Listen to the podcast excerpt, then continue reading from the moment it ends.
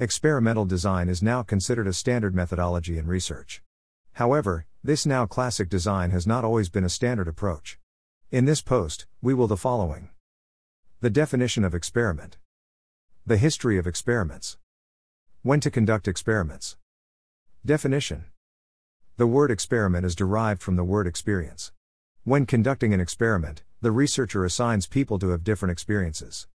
He then determines if the experience he assigned people to had some effect on some sort of outcome. For example, if I want to know if the experience of sunlight affects the growth of plants, I may develop two different experiences. Experience 1 Some plants receive sunlight. Experience 2 Some plants receive no sunlight.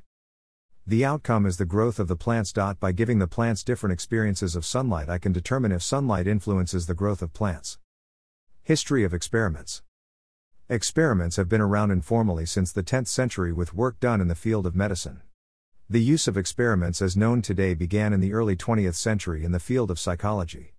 By the 1920s, group comparison became an established characteristics of experiments.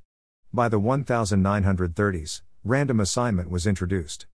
By the 1960s, various experimental designs were codified and documented. By the 1980s, there was literature coming out that addressed threats to validity. Since the 1980s, experiments have become much more complicated with the development of more advanced statistical software problems.